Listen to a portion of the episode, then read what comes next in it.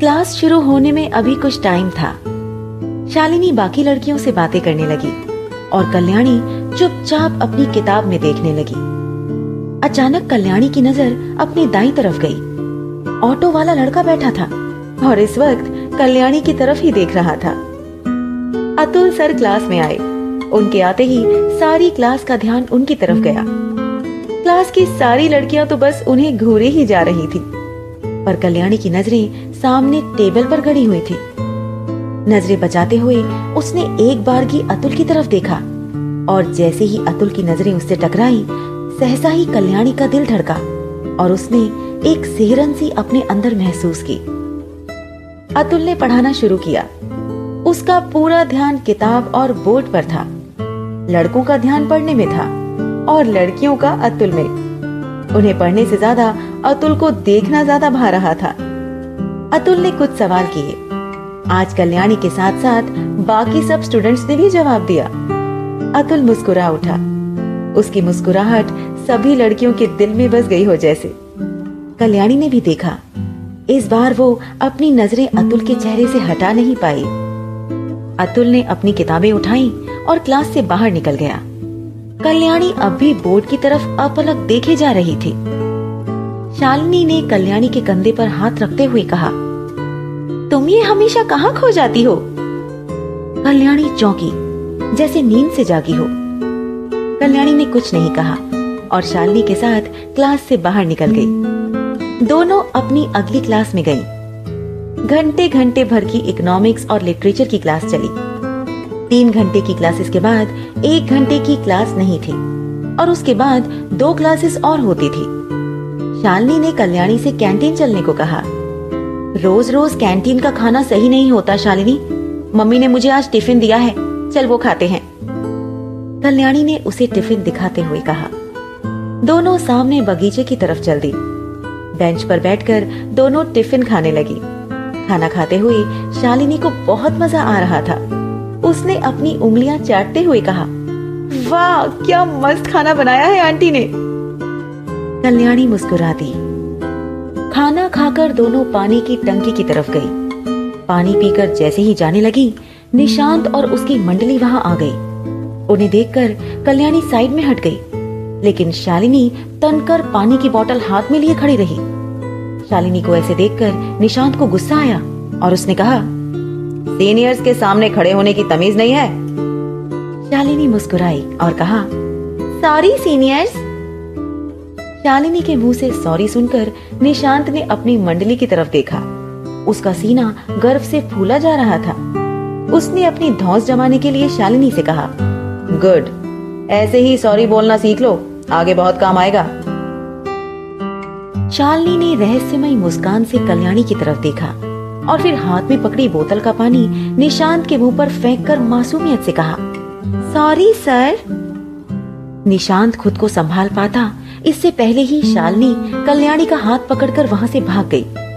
निशांत और उसकी मंडली ने उन दोनों को सब जगह ढूंढा, लेकिन नहीं मिली। भागते हुए कल्याणी ने महसूस किया कि शालिनी सच में ऐसी पहेली है, जिसे समझ पाना मुश्किल ही नहीं, बल्कि नामुमकिन है। कब, किस पल, वो क्या कांड कर दे कोई नहीं जानता। भागते भागते जब दोनों थक गई तो रुक गई। तुम्हें क्या ज़रूरत थी उनसे पंगा लेने की वो लोग हमारे सीनियर्स हैं।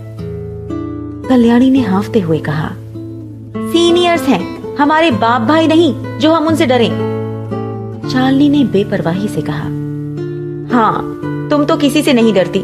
दो दिन हुए कॉलेज आए, और दोस्तों से ज़्यादा तो तुमने दुश्मन बना लिए। कल्याणी ने फ़िक्र करते हुए कहा, कल्याणी की बातों में अपने लिए फ़िक्र देख शालिनी का दिल खुश हो गया। उसने मुस्कुरा कर कहा, मुझे दिखावा करने वाले हज़ार दोस्त चाहिए भी नहीं। फ़िक्र करने वाला एक दोस्त ही काफ़ी है, जैसे कि तुम ही है मेरी। हाँ शालिनी, मुझे तुम्हारी फ़िक्र इसलिए हो रही है क्योंकि तुम हमेशा हंसने, मुस्कुराने वाली, अपनी ज़िंदगी खुलकर जीने वाली लड़की हो। कहीं ऐसे लोग तुम्हें कोई तकलीफ़ ना पहुँचा दे। कल्याणी ने अपनी चिंता ज़ाहिर की। शालिनी ने पास पड़ी बेंच पर बैठते हुए कहा, तुम ना डरती बहुत हो और सोच तो मेरी मम्मी से भी ज़्यादा हो। कॉलेज लाइफ है इस उम्र में मस्ती नहीं करेंगे तो क्या बुढ़ापे में करेंगे? कॉलेज के बाद न जाने कौन कहाँ होगा, और सब अपनी अपनी लाइफ में बिज़ी हो जाएँगे। इसलिए मुझे ये तीन साल खुलकर जीने हैं, बिना डरे। कल्याणी फिर सोचने लगी। सही तो कह रही है शालिनी, कॉलेज के बाद कौन किसे याद रखेगा? ये मज़ाक, मस्तियाँ छोटी छोटी लड़ाइयाँ ही बस याद बनकर हमारे साथ रहेंगी। अपनी ज़िंदगी बिना किसी शर्त के जीना चाहती है? क्या गलत चाहती है? सबको हक है अपनी ज़िंदगी अपने हिसाब से जीने का, खुश रहने का, सपने देखने का। कल्याणी को सोच में डूबा देखकर शालिनी ने कहा, अब फिर से क्या सोचने लगी तुम? कल्याणी मुस्कुराने लगी और कहा, कुछ भी नहीं, बस ये सोच रही हूँ कि तुम जैसी पागल लड़की का आगे चलकर क्या होगा? कल्याणी की बात से शालिनी हंसने लगी। कल्याणी भी शालिनी के पास बेंच पर बैठ गई। कल्याणी, तुमसे एक बात पूछूँ? हाँ पूछो। तुम इतना डरती क्यों हो? पता नहीं क्यों, पर तुम्हें देखकर लगता है जैसे कुछ तो है जो तुमने अपने अंदर दबा रखा है। शालिनी ने कल्याणी की दुखती रख पर हाथ रखते हुए कहा, शालिनी, ऐसा कुछ नहीं है। तुम खामखा परेशान हो रही हो। कल्याणी ने अपने अंदर का हाल छुपाते हुए कहा, तुम बताओ या ना बताओ, मुझे सब पता है। कुछ तो बहुत बड़ा है तुम्हारे अंदर, जो तुम्हें खुलकर जीने नहीं दे रहा। पर फ़िक्र नॉट जाने मन, मैंने भी अगर तुम्हें जीना नहीं सिखाया ना तो मेरा नाम शालिनी भास्कर नहीं शालिनी मन ही मन सोचकर मुस्कुराने लगी। अब तू क्यों मुस्कुरा रही है? अरे, मेरा तो फेस ही स्माइली है। शालिनी ने बड़ी सी स्माइल के साथ कहा अच्छा चलो, अब क्लास में चलते हैं। कल्याणी ने उठते हुए कहा, क्या यार, जब देखो तब क्लास, तुम बोर नहीं होती क्या? नहीं, क्योंकि मुझे पढ़ना बहुत पसंद है, और हम यहाँ पढ़ने के लिए ही आए हैं। कल्याणी ने शालिनी का हाथ पकड़ा और उसे बेंच से उठाते हुए कहा। दोनों उठकर क्लास की तरफ़ बढ़ गई। उन्हीं की बेंच से कुछ दूरी पर बैठा लड़का उन दोनों की सारी बातें सुनकर मुस्कुरा उठा। ये वही लड़का था जो सुबह कल्याणी के साथ ऑटो में आया था। वो भी उठकर उन दोनों के पीछे क्लास की तरफ़ चल पड़ा। क्लासेस खत्म होने के बाद कल्याणी कॉलेज से घर आ गई। आज दादी के पास न जाकर वो सीधा अपने कमरे में चली गई। कपड़े चेंज कर हाथ मुँह धोकर मम्मी के पास किचन में आ गई। सीमा ने उसके लिए चाय बनाई। चाय पीकर कल्याणी छत पर चली गई। कल्याणी का भाई रवि छत पर ही खेल रहा था। आज कितने दिनों बाद वो खुले आसमान के नीचे आई थी। शाम होने तक वो नीचे लौट आई। खाना खाकर अपने कमरे में आई और पढ़ाई करने लगी। कुछ देर बाद बारिश होने लगी। बारिश का पानी खिड़की से होते हुए कमरे के फर्श को भिगो रहा था। कल्याणी उठी और खिड़की बंद करने लगी।